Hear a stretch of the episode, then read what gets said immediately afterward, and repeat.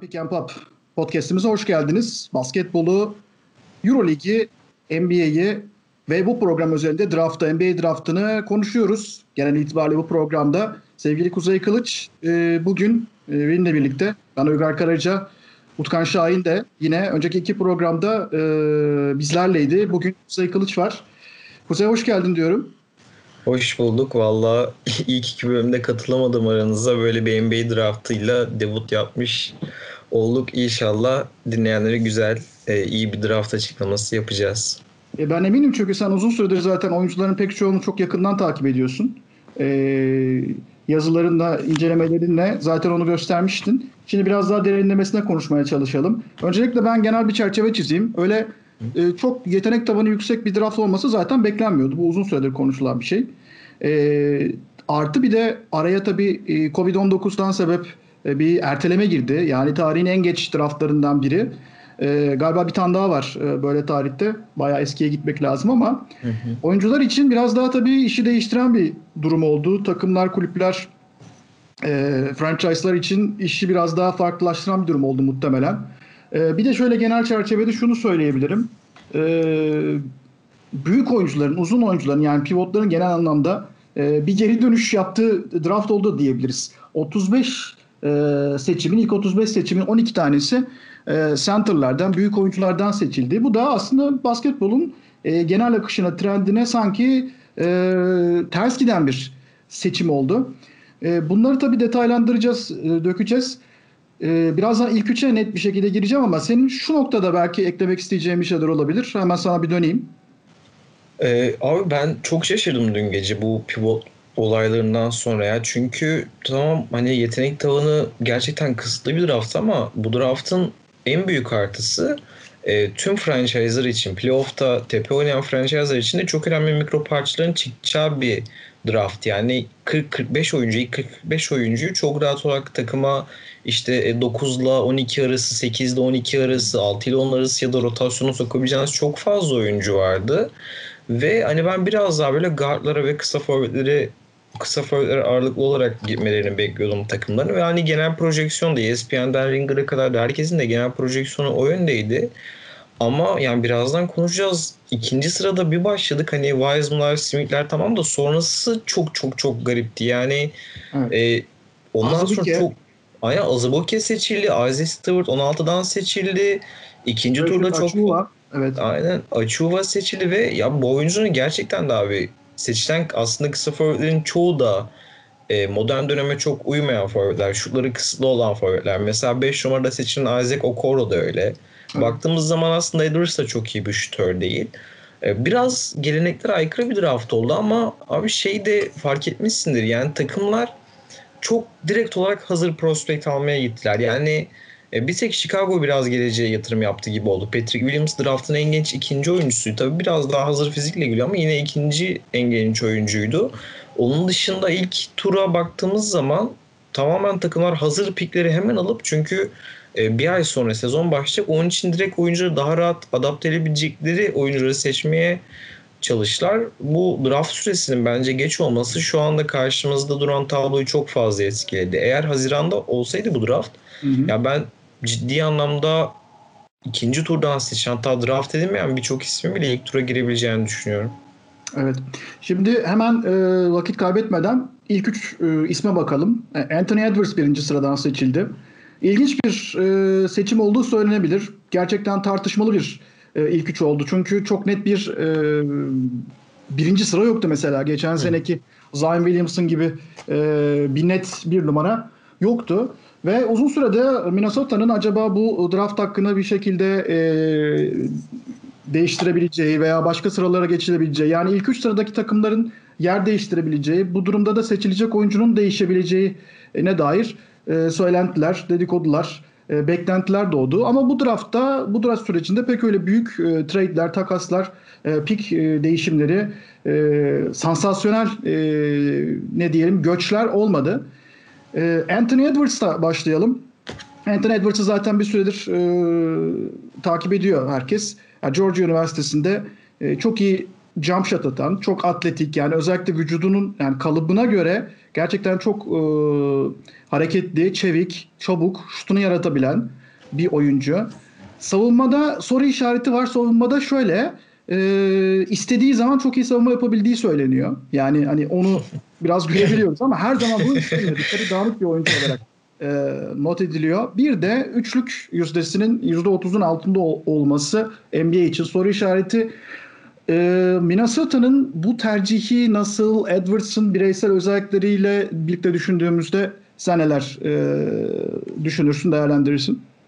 Ee, abi yani senin de dediğin gibi aslında baş çok fazla sebep olacağı, çok fazla takas senaryosu konuşuldu ki dün draftın başlamasına çok kısa süre kadar kala da masada şey teklifi vardı. Ee, Charlotte Hornets bir numaraya yükselecek, Minnesota 3 numaraya inecek çünkü Minnesota Lamela Ball'u istiyordu uzun bir süredir ve Charlotte Hornets James Wiseman için her şeyi vermeye hazırdı. Onu bir numara seçmek için.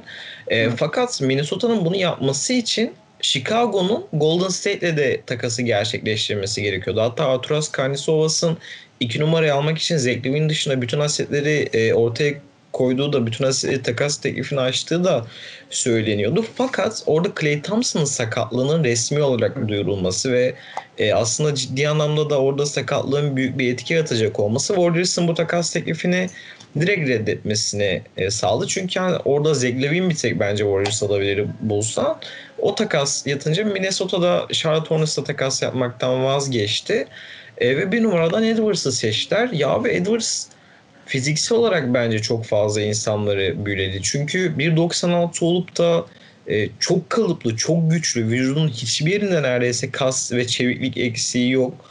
E, Zion Williamson kadar patlayıcı ve dominant bir atlet değil ama gerçekten de açık alanda durdurması imkansız bir oyuncuya dönüşebiliyor bazen. Yani hem kendi pozisyonu yaratabiliyor hem de e, topsuz oyunlarda zayıf kenardan gelip blok, tehri, blok tehdidi olarak çok iyi işler yapabiliyor.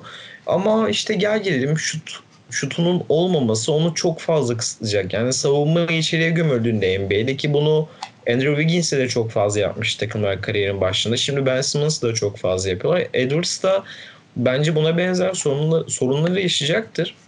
Ve ya benim Edwards'a dair birazcık sağ dışı şeylerim de var. Yani ESPN'de bir yazı çıktı. Edwards şey diyor ben basketbol izlemeyi sevmiyorum. Ben basketbol izlemeyi sevmiyorum. Çok fazla antrenman yapmak, yapmaktan hoşlandığımı söyleyemem. Bunu açık açık söyleyebilirim diyordu. Ki hani bu kafa yapısı bir şekilde değişecektir. Zaten bugün ilk demeci de şey oldu. Ben Kevin Durant'le direkt eşleşmek istiyorum. Onunla oynamak istiyorum. Hı-hı. Birazcık ilginç bir kafada. Eğer e, Minnesota'da şutunu biraz daha geliştirir. Yani mid range'de bile şutunu biraz daha geliştirse yine de savunmayı önüne çekebilir. Şutunu geliştirirse ciddi anlamda bir franchise'ın en iyi 3 oyuncusunun üçüncüsü olabilecek seviyede ama e, ben şu şu anki Edwards'ın en fazla bir All-Star potansiyeline gidip takımına bench'ten veya kısa forvetten şutura olarak iyi katkı getirebileceğini düşünüyorum. Ama yani ilginç bir seçim oldu gerçekten. Bence bir numaradan itibaren zaten görüyoruz. iki ucu çok keskin bıçak olan seçimler. Evet. E, özellikle Edwards'la alakalı tabii bugün haberler çıktı. Yani e, Edwards'ın bu ne diyelim aradaki geçen zamanda e, fikri değiştirtebilecek yani Edwards'a e, Minnesota'yı Edwards'a yönlendirebilecek bir sürü e, yaklaşım e, gösterdiği söyleniyor. Yani antrenmanlarda, workoutlarda veya işte e, Sounders'la koçlu olan e, diyaloglarında Rosas'ın, genel menajerin e, bu oyuncuyla alakalı olarak hani belki savunma yapmıyor, belki biraz dikkati dağınık, belki e, eksikleri olan bir oyuncu gibi gözüküyor e, diye konuşulmasına karşın gelişme gösterebileceği bu alanda konsantrasyonu sağlayabileceği bu işaretleri, bu ışıkları oyuncudan e, aldıklarını e, yazan birkaç tane makale de vardı. Ama bununla beraber tabii orada e, diğer seçimleri değerlendirmek lazım. Yani James Wiseman ve LaMelo Ball e, burada seçilebilecek diğer oyunculardı. Wiseman gelse Anthony Towns'la belki e, pozisyonlara eşleşecekti. E, tam tamamlayıcı olmayacaklardı. LaMelo Ball gelse D'Angelo Russell'la e, yine beraber oynayacaklardı. Yani tamamlayıcı parça olması açısından da Anthony Edwards'ı doğru fit olarak görmüş olabilirler. E, benim tahminim böyle.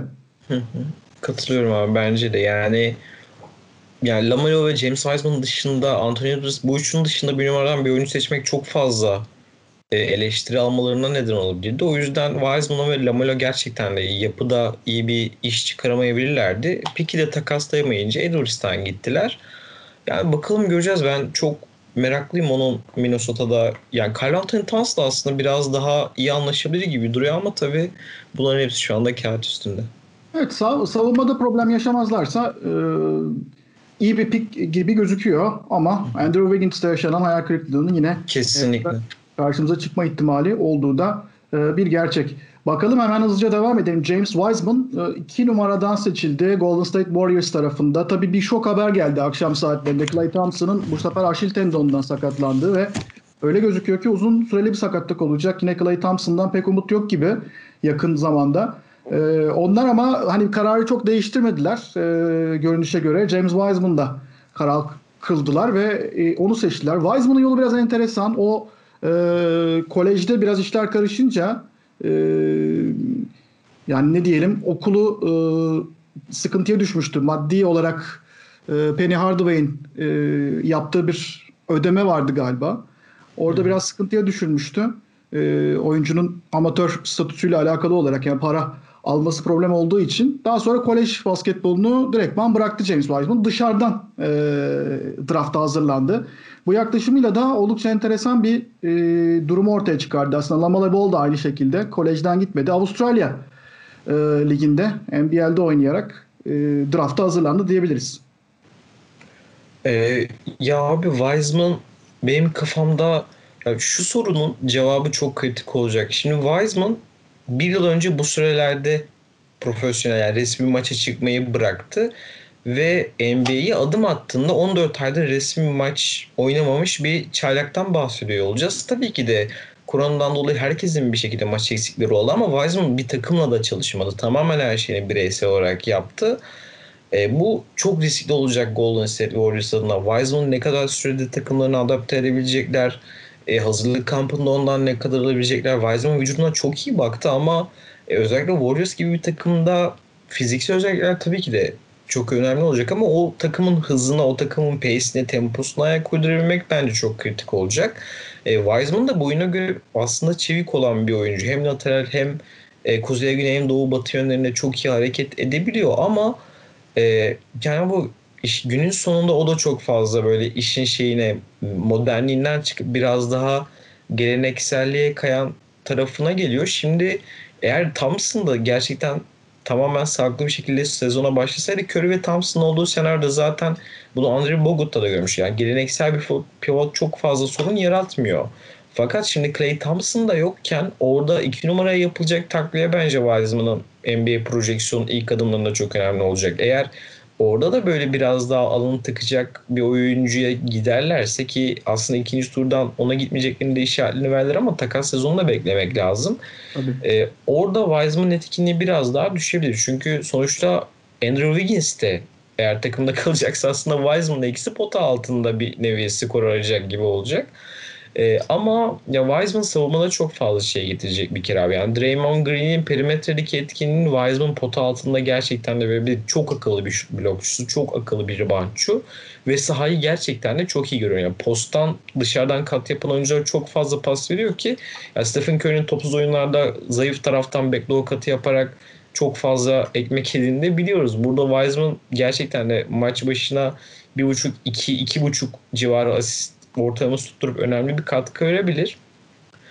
Ee, ya ben şahsen Onyeko Okongwu'nun bu sınıfın en iyi pivotu olduğunu düşünüyorum hazır olarak ama ondaki sakatlık problemleri de birazcık göz korkutmuş olsa gerek ama e, ya Golden State'te çok fazla kumar oynamadan hazır bir oyuncu alalım. İşte zaten ne kadar kötü olabilir ki sorusunun yanıtına bence biraz daha e, arayışta bulunup Wiseman'ı seçtiler. Son olarak abi Wiseman'daki bence kırmızı çizgi 3 e, maç oynadı sadece vermişti ama bazen ara sıra çok gereksiz midrange'lerde kalıyordu. Çok gereksiz böyle oyunu uzaktan falan zorladı. Eğer bunları yaparsa işte o zaman ciddi anlamda bu pik çok sorgulanabilir. Ama e, sadece pota altına geçip tepedeki piken rollerde biraz daha etkinlik aramaya çalışırsa yani klasik bir şampiyonluğa giden veya playoff'a giden bir takımın en önemli mikro 3 mikro parçasından birisi E, olabilir Wiseman.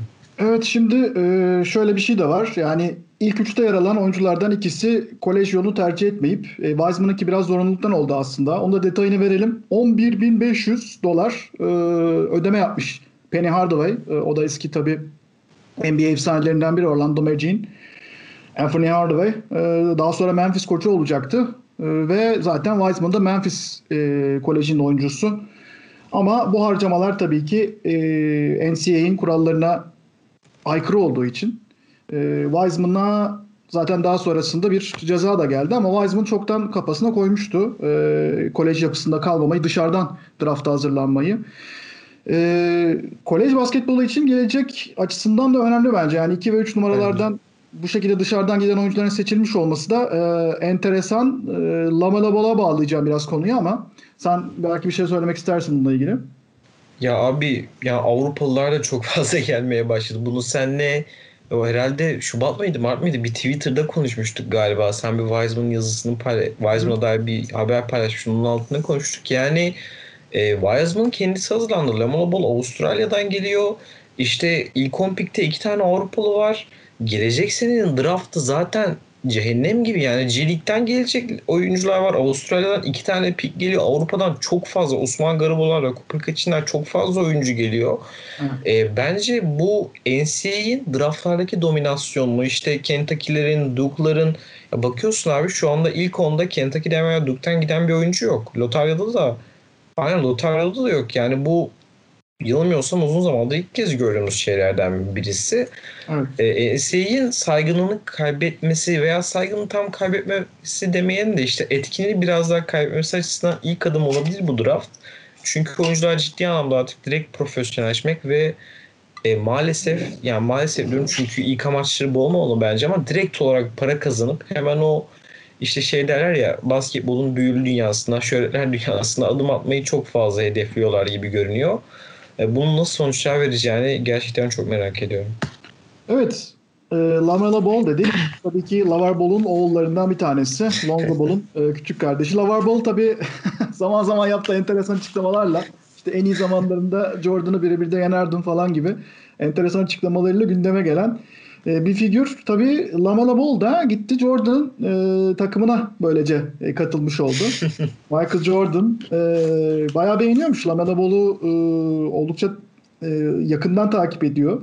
Ve şimdi Terry Rozier ve Devonte Graham için e, bir parça soru işareti. Yani onların sürelerini alabilecek bir oyuncu ortaya çıktı. E, savunması çok iyi. E, hücumda da e, top dağıtımı olsun, kendi e, ne diyelim şutu çok iyi değil ama hücuma katkısı e, Lonzo Ball hatta Lonzo Ball'dan biraz daha iyi oldu e, söyleniyor. E, Charlotte'ın hücum e, performansına genel itibariyle büyük bir katkı yapacak gibi gözüküyor e, Lamela Ball. Ya abi bence Lamela Ball ya bu şeyleri gerçekten hoşlanmıyorum ama draft sınıfında e, alabileceğiniz şu anda kitabına en yüksek oyunculardan birisi hatta bence birincisi ya. Çünkü özellikle Charlotte için bu pick çok iyi oldu. Çünkü Lamelo'nun boyu çok uzun. 6-7 yani tam santimetre olarak ne kadar bilmiyorum 2.05 2.04 civarlarında olması lazım. 6 foot 7 idi Amerika ölçümlerine göre ve e, yani Terry ile Devante Graham'i Terry Rozier, Lamela Ball, Devante Graham üçlüsünü çok rahat sahaya koyup Rozier ve Graham'i daha skorer, Lamela Ball'da top dağıtıcısı olarak kullandığınızda Hı-hı. ciddi anlamda çizgi gerisinden çok fazla skor tehdidi üretmiş olacaksınız ki Hornets'ın şu anda en fazla ihtiyacı olan şey bu.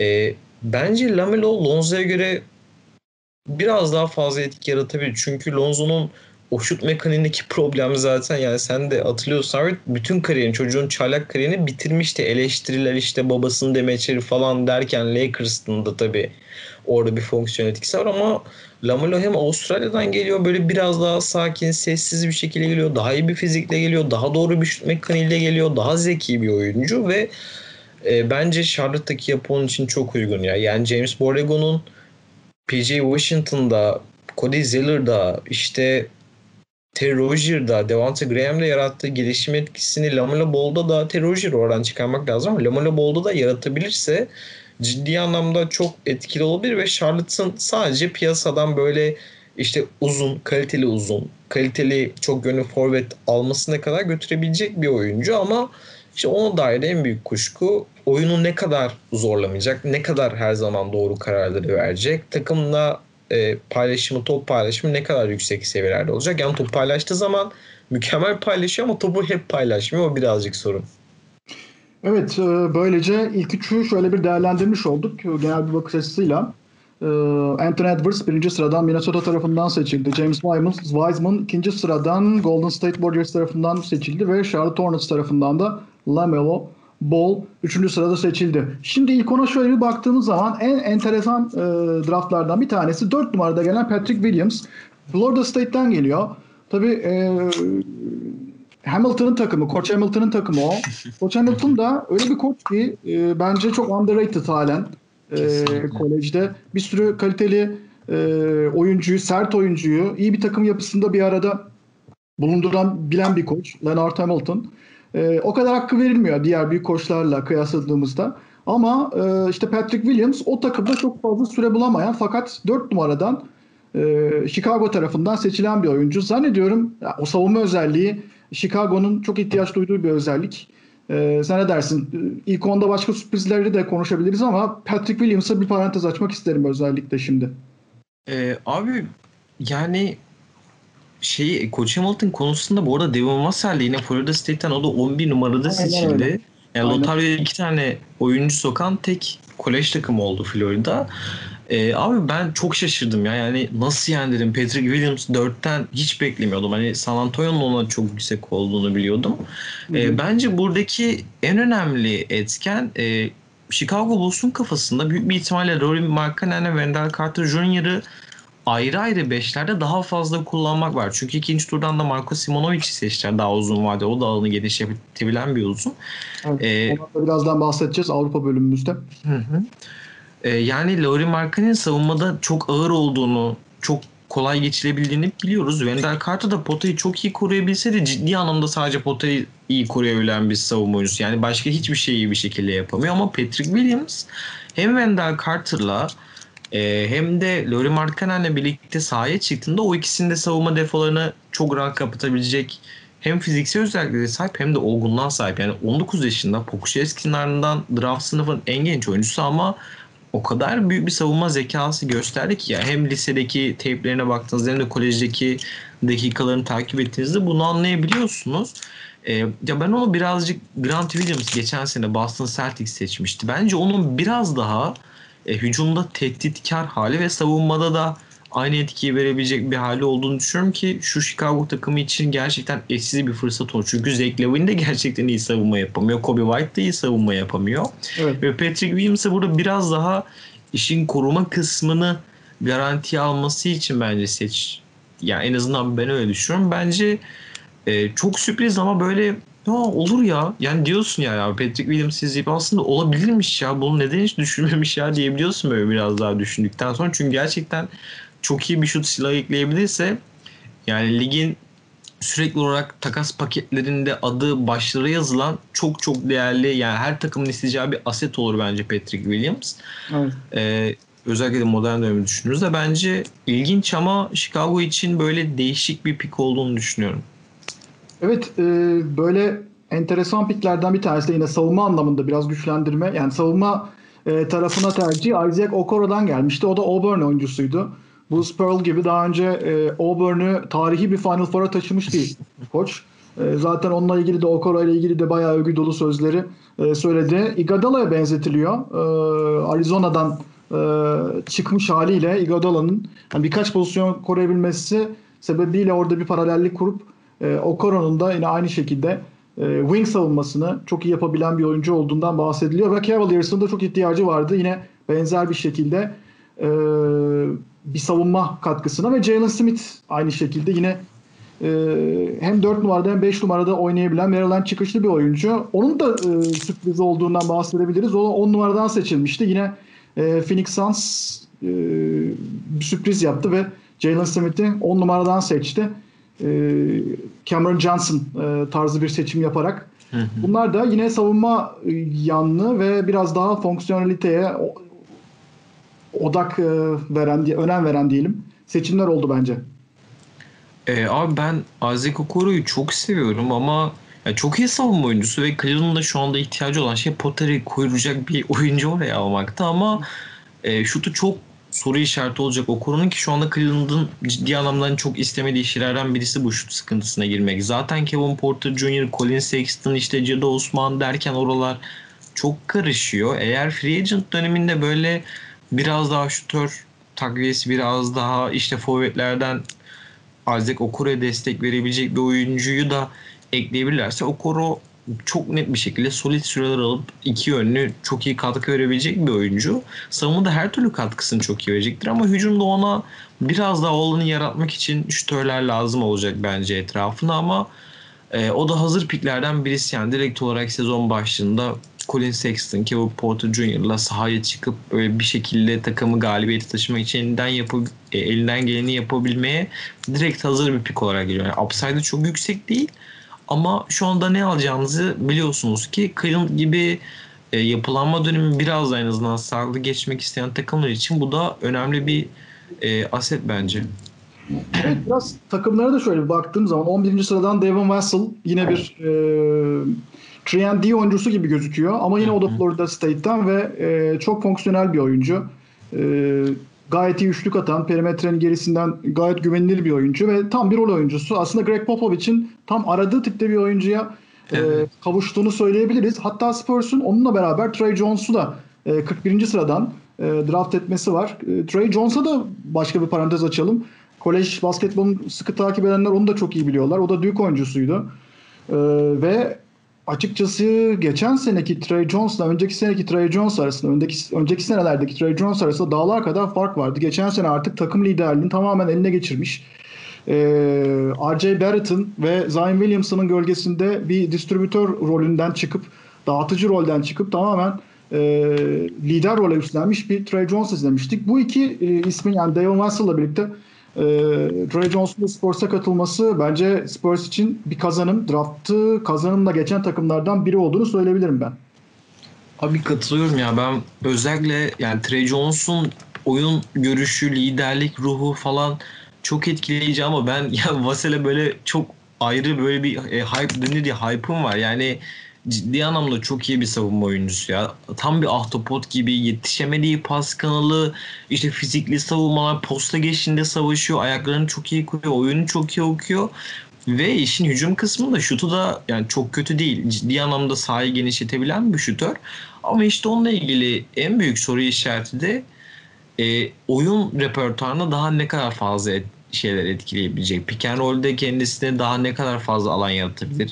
İşte ilk adımını biraz daha akıcı hale getirebilir mi? Pota altında şeklin ofula girmeyecek biraz daha güvenilir e, bitirişler yapabilir mi soru işaretleri vardı. Ki şimdi San Antonio okuluna gidiyor. Yani Greg Popovich atıyorum seneye emekli bile olsa San Antonio okulunda bu fundamental eğitimleri alacak Devin Vassell ki e, böylece ligin e, sürekli olarak bu tabiri konuşuyoruz ama aradığı Triendy oyuncundan birisine dönüşüp o da tıpkı Okoro gibi hatta Patrick Williams gibi e, takımların kadrosunda isteyeceği parçalardan birisi haline gelir. Bence çok iyi seçim yalnız e, 11. sıradan. Devon Vassell almak bence gayet iyi bir iş San Antonio Spurs. Evet Milwaukee Bucks'a bakalım. Onlar da aslında birkaç gün önce yine ilginç bir e, haberle gündeme gelmişlerdi. Bogdan Bogdanovic'i e, takıma kazandıracaklardı aslında. Fakat bu transferin yattığı söyleniyor.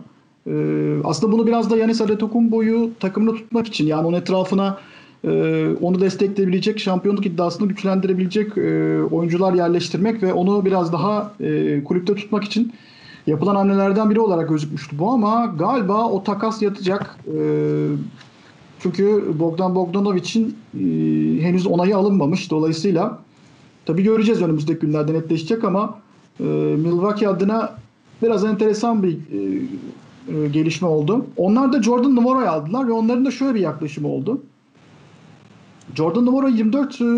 sıradan alacaklarmış aslında. Fakat daha sonrasında bu draft sırası değişti tabii. 45. sıradan gene de Jordan Nworo'yu seçtiler. Benim de yine Jordan Nworo geçen seneki e, yarım kalan kolej sezonunda e, anlatırken en keyif aldığım ve gerçekten takım içinde o liderliğini hissettiğim e, verdiği katkıyı takım içerisindeki ağırlığını hissettiğim oyunculardan biriydi. Bence Numora da Milwaukee Bucks için iyi bir kazanım oldu diye düşünüyorum.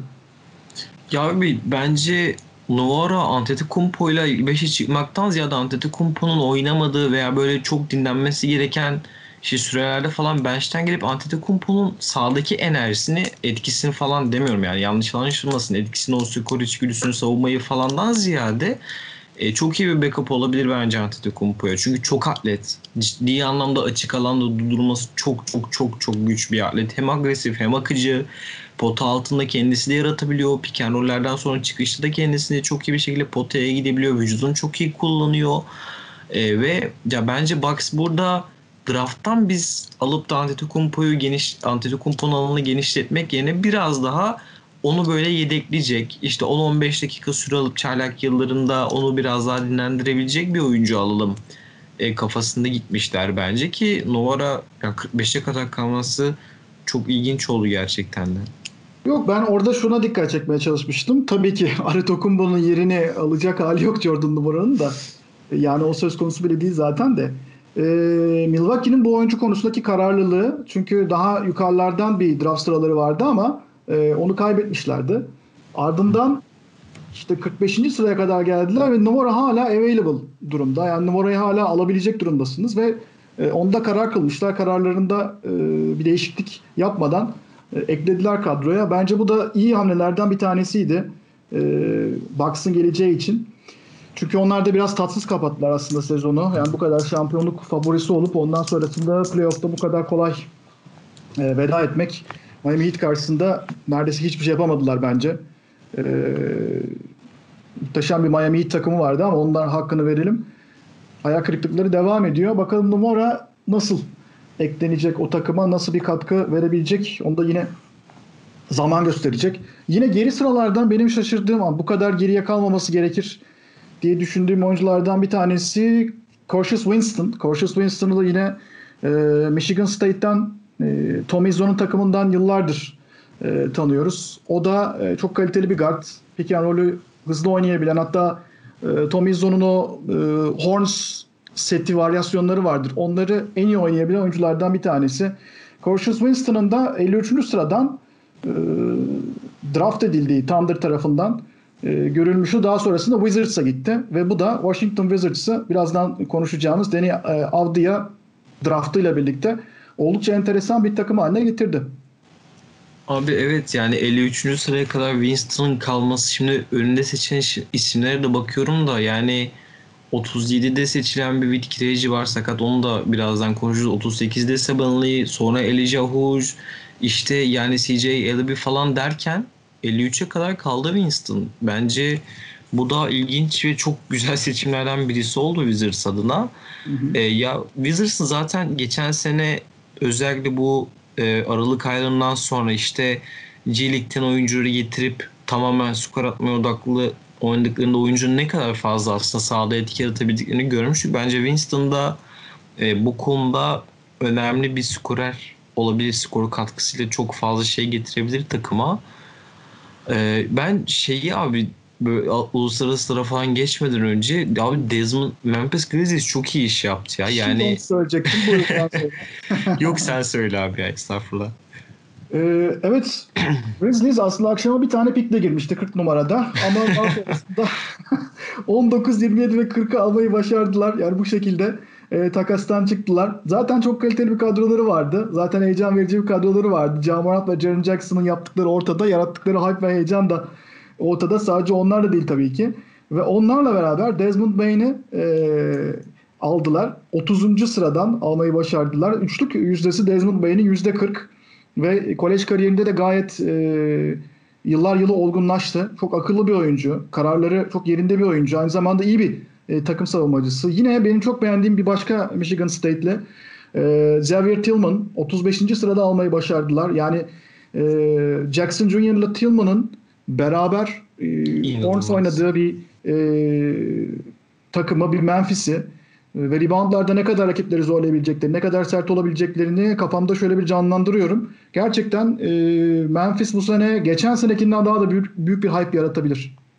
Abi şu beşi yani Jamorant, Desmond Bain, e, Brandon Clark, işte Tillman ve Jaren Jackson Jr. Yani bu beş ciddi anlamda çok çok çok böyle şeyden cazibeden cazibesini çeken bir ilk beş oldu. Çünkü e, yani normalde insanlara çok iyi bir üçlük atan oyuncu denizde aklınıza C.C. Tarzı fizikteki oyuncular gelir. İşte biraz daha böyle e, ne denir ona daha ince olan, omuzları dar olan falan ama Desmond Bain tam aksine tam bu Batman, Batman'deki Bane karakteri var ya gerçekten onun gibi fiziğe sahip. İnanılmaz bir omuz genişliği var.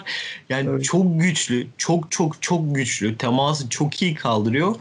Ve abi bence bu draft sınıfının en iyi 2 şutöründen birisi. Çizgi gerisindeki en iyi tehditlerden birisi ki NBA'de zaten aktarabileceği en önemli özelliği bu.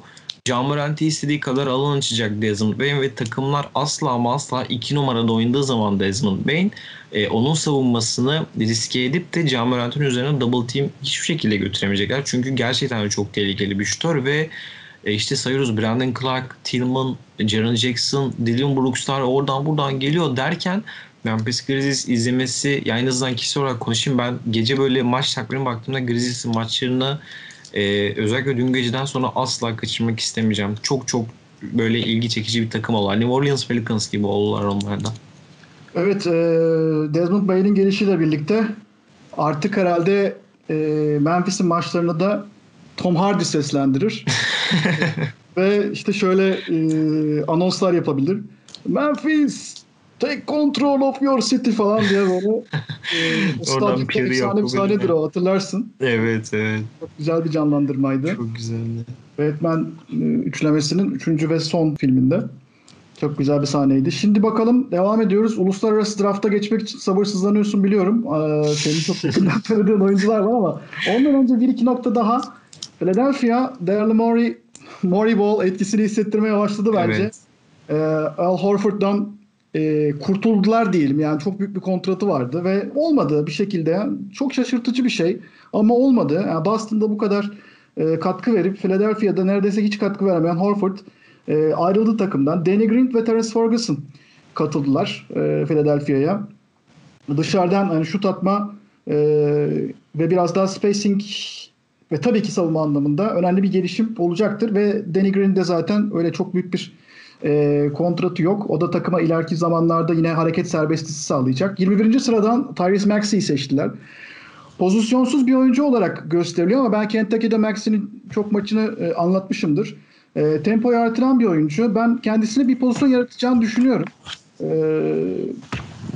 belki biraz zorlanacaktır. Yani bir mi, iki mi, üç mü e, nerede olacak Maxey ona karar vermek zor ama onda zaman gösterecek. E, fakat yeteneği bence tartışılmaz bir oyuncu. E, ee, 21. sırada seçilmişti dedik. Ve aynı zamanda da e, bu isimlere baktığımız zaman bence Philadelphia takasta düzeltiyorum draftta iyi bir iş çıkardı diyebiliriz. Abi kesinlikle yani iki tane piki takaslayıp da hala da üç pike sahip olmak zaten ayrı bir olay ama yani Darmori geldi ben bir şey şey düşünüyorum. Böyle birkaç uluslararası scoutla falan konuştuk. Abdullah Endo'yu alırlar, Maledon'u alırlar işte yanmaları giderler mi falan filan derken ya Darmori geldi bir nevi yok abi biz hepsini göndereceğiz. Biz tamamen and Space uygun oyuncuları alacağız dediler. Zaten Tyrese Maxey'i aldılar. E, Isaiah Joe'yu aldılar 49'dan ve e, 58'den de Paul Reed'i aldılar. Paul Reed de açık alanda gerçekten iyi işler yapabilen, ismiyle açık alanda iyi işler yapabilen bir oyuncu. E, Maxi, Tyrese Maxi gerçekten de Philadelphia'nın böyle geçen senede sürekli ya topu kim yönlendirecek işte forvet kanallarını pick and roll oynayalım falan filan sorunlarına ciddi anlamda sağ görüşüyle e, katkı önemli katkılar verebilecek bir oyuncu ki e, sezon başına Maxi ilk 5'e koyan çok fazla ben draft board'u bile görmüşüm yani. O tabii ki de sezon başının yarattığı bir etki ama o potansiyele, e, o upside'a biraz daha sahip olan bir oyuncu Max senin de bahsettiğin gibi yani yeteneği bence de tartışılmaz.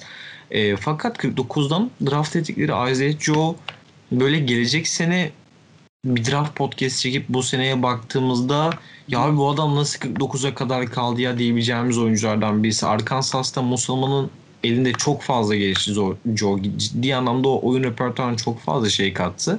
Bence o da Embiid'in ve Ben Simmons'ın yanına eklenebilecek iyi oyunculardan biriydi. Yani 5 pikle başladılar. 2 pik draft etmelerine rağmen 2 pik e, takas etmelerine rağmen e, gecenin sonunda yine en karlı takımlardan birisi oldu Philadelphia 76ers. Evet bir de Seth Curry'i de aldılar. Ee, Evet. O da katkı verecektir 3 sayı Abi kesinlikle Seth Curry geçen sene o Dallas'ta Doncic'in elini en çok rahatlatan oyunculardan birisiydi. Evet. Evet bir de e, Obi Toppin diyelim. Hani New Yorklular bozulmasın. bize. Demeyelim abi. Demeyelim mi? Obi Toppin ya. seçildi. Ondan sonra gözyaşları içerisinde böyle bir, e, bir süre geçti. Yani kaldı e, Obi Toppin. Abandone oldu. Hiçbir şey konuşamıyor falan. E, sen ne diyorsun? Obi Toppin New Yorkluları heyecanlandırabilecek bir isim mi?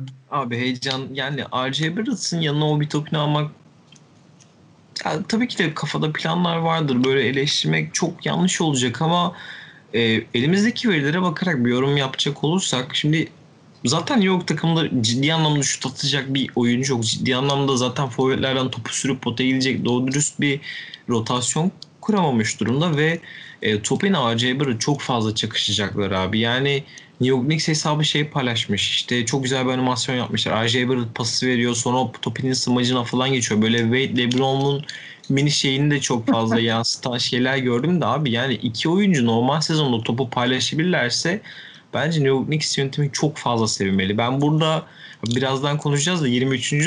sıradan seçtikleri Bolmaro tabii o da Wolves'a gitti ama keşke onda falan kalsalardı biraz daha fazla sevinirdim. Evet. Ee, ama abi o Topin bir de savunmada da yani draft sınıfının ciddi anlamda en kötü savunma oyuncusu. Yani hiçbir şekilde savunma yapamıyor. Kollarını hiçbir şekilde kullanamıyor. Motoru hiç yok savunmada. Kini yok. Zaten dağılmaya çok hazır bir takım. Topin de orada ne kadar kendisini geliştirebilir, ne kadar ekleyebilir bilmiyorum. Ama Burada tek artı Obi Topin gerçek New Yorklu. yani çok evet. gerçekten de gerçek New York. Böyle o New Yorklu gururunu hissettirip ben burada doğdum ben işte bu takımı sürükleyeceğim kafasına girebilirse gelişebilirse biraz daha şey olabilir ama e, ben ciddi anlamda oradan bir Tyrese Halliburton veya Kira Lewis Jr. görmeyi çok isterdim ama tabii ki de yani yanıl, yanılıyor da olabiliriz. Obi Topin sonuçta kolej basketbolunda kendi döneminde etki yaratan, fark yaratan oyunculardan birisiydi ve dediğimiz gibi yani bu draftta fark yaratan bir oyuncu, hazır bir oyuncu pik, e, pikten seçmek çok da günah değil.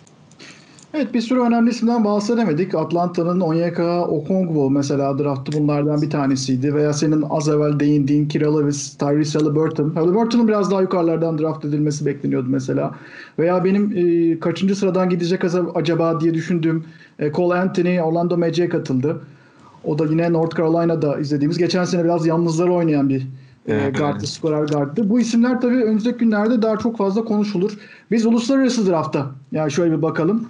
Ee, Evet. Uluslararası oyuncu ağırlığı tabii artıyor yıllar yılı ve Deni Avdia. Sen zaten röportaj da yaptın kendisiyle. Ee, yakın temas e, içerisindesin. Washington Wizards seçti. Deni Avdia'yı 9. sıradan. Ha, belki daha üstlerden de seçilebilirdi ama e, Avdia için yeni bir maraton başlıyor. Zaten Maccabi de bir sene içerisinde kendini çok iyi hazırlamıştı NBA'ye bence. Avdia konusunu sana bırakıyorum.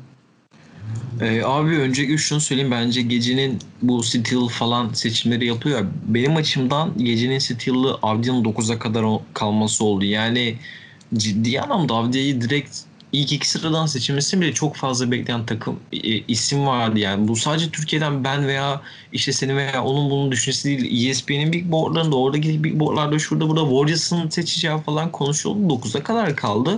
Hı hı. E, ve bence Wizards onun için iyi bir yer. Çünkü e, tamam çok böyle skor odaklı oynayan oyuncular var ama oradaki skor odaklı oynayan oyuncular bencil bir şekilde oyunu e, kurmuyorlar. Zaten Scott Brooks da buna çok fazla müsaade etmiyor. Geçen sene öz- özelinde bunu çok iyi ayarladılar ve Bradley Beal'ın şu tehdidini düşündüğümüz zaman Deni Avdija çok fazla köşelerden, kornerlardan kendisine boşluk olabilir ki zaten Deni Avdija'nın şu anda lotaryada olmasının tek sebebi Scottie Milwaukee'nin üzerine giden double teamlerin, Tyler Dorsey'nin üzerine giden double teamlerin Avdija'nın atletizmiyle, hızıyla, oyun zekasıyla, e, saha görüşüyle, topu hakimiyetiyle ve gerçekten de işin üzerinde bitirme yetenekleriyle, çok güvenilir bitirme yetenekleriyle tamamlam tamamlamasıydı. Bence Bradley Beal için çok iyi bir fit Deni Avdija. Çünkü e, topu elinde almadan çok fazla ekmeğini çıkarabilen bir oyuncu. İşin savunma kısmında da çok sert. Yani zaten babası basketbol oyuncusuydu. Gelen bir basketbol genleri de var. Fiziksel olarak da çok gelişti. Evet Kosovalı Ee, değil mi? Aynen evet aynen abi Kosovalı ve e, Siforopoulos savunma sisteminden geliyor. Yani NBA'de tamam savunmalar çok önemsenmiyor ya gibi bir görüş olsa da bu bence çok geçerli ve Avdia sahanın her iki tarafında da ciddi anlamda fark yaratabilecek bir oyuncu ve Bradley Beal için de döndüğünde John Wall için de çok fazla alan yaratıp onlarla birlikte uyumlu bir şekilde sahada etki yaratabilecek bir oyuncu. Yani ben onu Atlanta'da en çok görmeyi isterdim ama Washington Wizards'ta bence gayet ideal bir fit oldu onun için. Ya Wizards Bubble döneminde, Orlando Bubble döneminde pek göze batmayan bir takımdı. Çünkü doğru dürüst maç alamadılar galiba. Ee, Aynen. Skor tabelasına bakınca kötüler ama oynadıkları basketbolu şöyle bir e, inceleyince e, ben çok akıcı, keyifli bir hücum basketbolu izledim Washington'da ve çok da e, variyete kullanıyorlar. Birçok takımdan daha çeşitliler. Ama savunmada işte problemleri var. E, Avdiya bu anlamda iyi bir seçim. Bir de şöyle bir benzetme yapılıyor. Yani Rui Hachimura'ya benziyor işte onunla aynı pozisyonda falan. Yok ya. Ben yani bunu okuduğumda mesela çok şaşırdım. Hachimura'dan bence çok daha fazla katkı verebilir Avdiya. Ya abi artıları çok fazla. Fundamental anlamında bir kere. kesinlikle ve Hachimura böyle şey bir oyuncu. Ya Adem Bono'yu bilmiyorum duyanlar tanıyanlar vardır büyük ihtimalle. Seni Mesela okuyorlarsa kesinlikle tanıyorlardır. Ee, yani şey abi çok ham bir oyuncu Hachimura daha ciddi anlamda çok ham bir oyuncu. Sahada böyle eli ayağına falan dolaşıyor. Çok iyi atlet de çok ham bir oyuncu. Abi de ciddi anlamda çok büyük bir olgunlukla geliyor. E, Hachimura'nın da aslında atletizmini kullanması için gerekli alanı da yaratabilir Avdiya. Mesela tepede atıyorum Billa 2 ile oyun gittiğinde top Avdiya'ya geldi. Avdiya'ya bir savunma oyunu kaydı. Avdiya Hachimura'yı paslarla da besleyebilecek bir oyuncu. E, hiç alakası yok bence. evet, e, Avdiya konusunu burada kapatıyoruz. Orada işte Davis Bertans'la aynı takımda oynayabilecekler mi? Ben merak ediyorum. Böyle Avrupalıların bir araya gelmesini seviyorum çünkü. O da Evet. kalacak Wizards'ta e, zaman gösterecek. Theo Maledon çok yakından takip ettiğim bir başka oyuncu. Tony Parker'ın e, kanatları altında e, birebirini çok geliştirdi. Zaten pick and roll'lerde ne kadar hareketli ve doğru seçim yapabilen bir oyuncu olduğunu, çok çabuk bir reversal, bir spinle hemen kendi alanını açabilen bir oyuncu olduğunu Azvel'de izlemiştik. Azvel'i izlettiren oyunculardan biriydi. Onu da aslında Philadelphia seçmişti. Ama o da e, Thunder'a gidiyor. Takas edildi. Ee, abi Thunder ya şeyi de Vitkireji'yi de seçti Maledon'dan sonra ve Ömer Faruk'la anlaştılar bugün. 3 tane Avrupalı oyuncuyu bir anda kadrosuna dahil etmiş oldu ki Pokusevski de var 17. sırada onlara geldi. Ee, ciddi anlamda orada bir böyle mini bir Avrupa şubesi kurmaya doğru gidiyor Sempres'te. Zaten Dallas'tan de... beklerken e, öyle oldu galiba. Aynen abi ya Maledon, Vitkireji, Pokusevski ve Ömer Faruk ki Misic'in hakları da şu anda Oklahoma Thunder'da. Evet son Ee, takaslardan sonra öyle. Aynen yani bir gecede ya 10 saat içinde 5 tane Avrupalı oyuncu aldı Sam Prestore. Gerçekten ilginç. Maledon özelinde e, ben öznel bir şekilde baktım ama Maledon benim en çok sevdiğim oyuncuydu bu uluslararası sınıfta bu draft için. Çünkü çok akıllı bir oyuncu abi ve e, Avrupalı oyuncuların akıllarını sadece bir kağıt üstünde değil, topla birlikte de yaratabilmeleri, topsuz oyunda da kalabilmeleriyle gerçekten sahada gösterebilmeleri bence çok önemli bir şey. Theo Maledon bir Tony Parker olabilme potansiyeline sahip ama bence bir Tony Parker olması için birinci e, şart sağlıklı kalması. Maledon omuz sakatlığı nedeniyle zaten sezona geçen sezona geç başlamıştı ve draft stoğu direkt oradan düşmeye başlamıştı. Ve omuz omuzundan INSEP'teki döneminden beri Fransa'nın basketbol gelişme Akademi- akademisi INSEP'ten beri omuzunda bir sorun var. Birinci olarak sağlıklı kalması gerekiyor Maledon'un. E, ikinci olaraksa biraz daha NBA temposuna ayak uydurmak için çabukluk e, sahibi olması gerekiyor. Eğer hem atletizm olarak hem de sağlıksal olarak iyi durumlarda olabilirse yani bu aşırı hype gibi görünebilir ama ciddi anlamda Tony Parker modeline geçip bir takımın ana yönlendiricisi olmaması için hiçbir neden yok. Çünkü fiziksel olarak da çok iyi bir tabana sahip. Undersize bir guard asla değil ve yani senin de dediğin gibi Azrail'in bazı maçlarını ya ben bütün sezonda zaten Maledon izlemek için az izledim ama bazı maçları herkese sadece Maledon izlettiriyordu ki çok zeki, çok olgun bir oyuncu. Çok efendi, sakin böyle sağ dışında herkesle de iyi anlaşan ki yani bu da zaten Sam Presti'nin takımında en fazla görmek isteyeceği tarzda oyunculardan birisi. Evet bir de tabii ki Killian Hayes var. Killian Hayes e, Ulm'de e, oynuyordu geçen sene ve özellikle sol eliyle e, hücum verimliliği çok fazla olan bir oyuncu. Sağ elinin o kadar iyi olmaması bir eksisi gibi gözüküyor. Killian Hayes. E, ama gerçekten o da e, Ulm'ün ne diyelim NBA'ye mezun ettiği e, ender isimler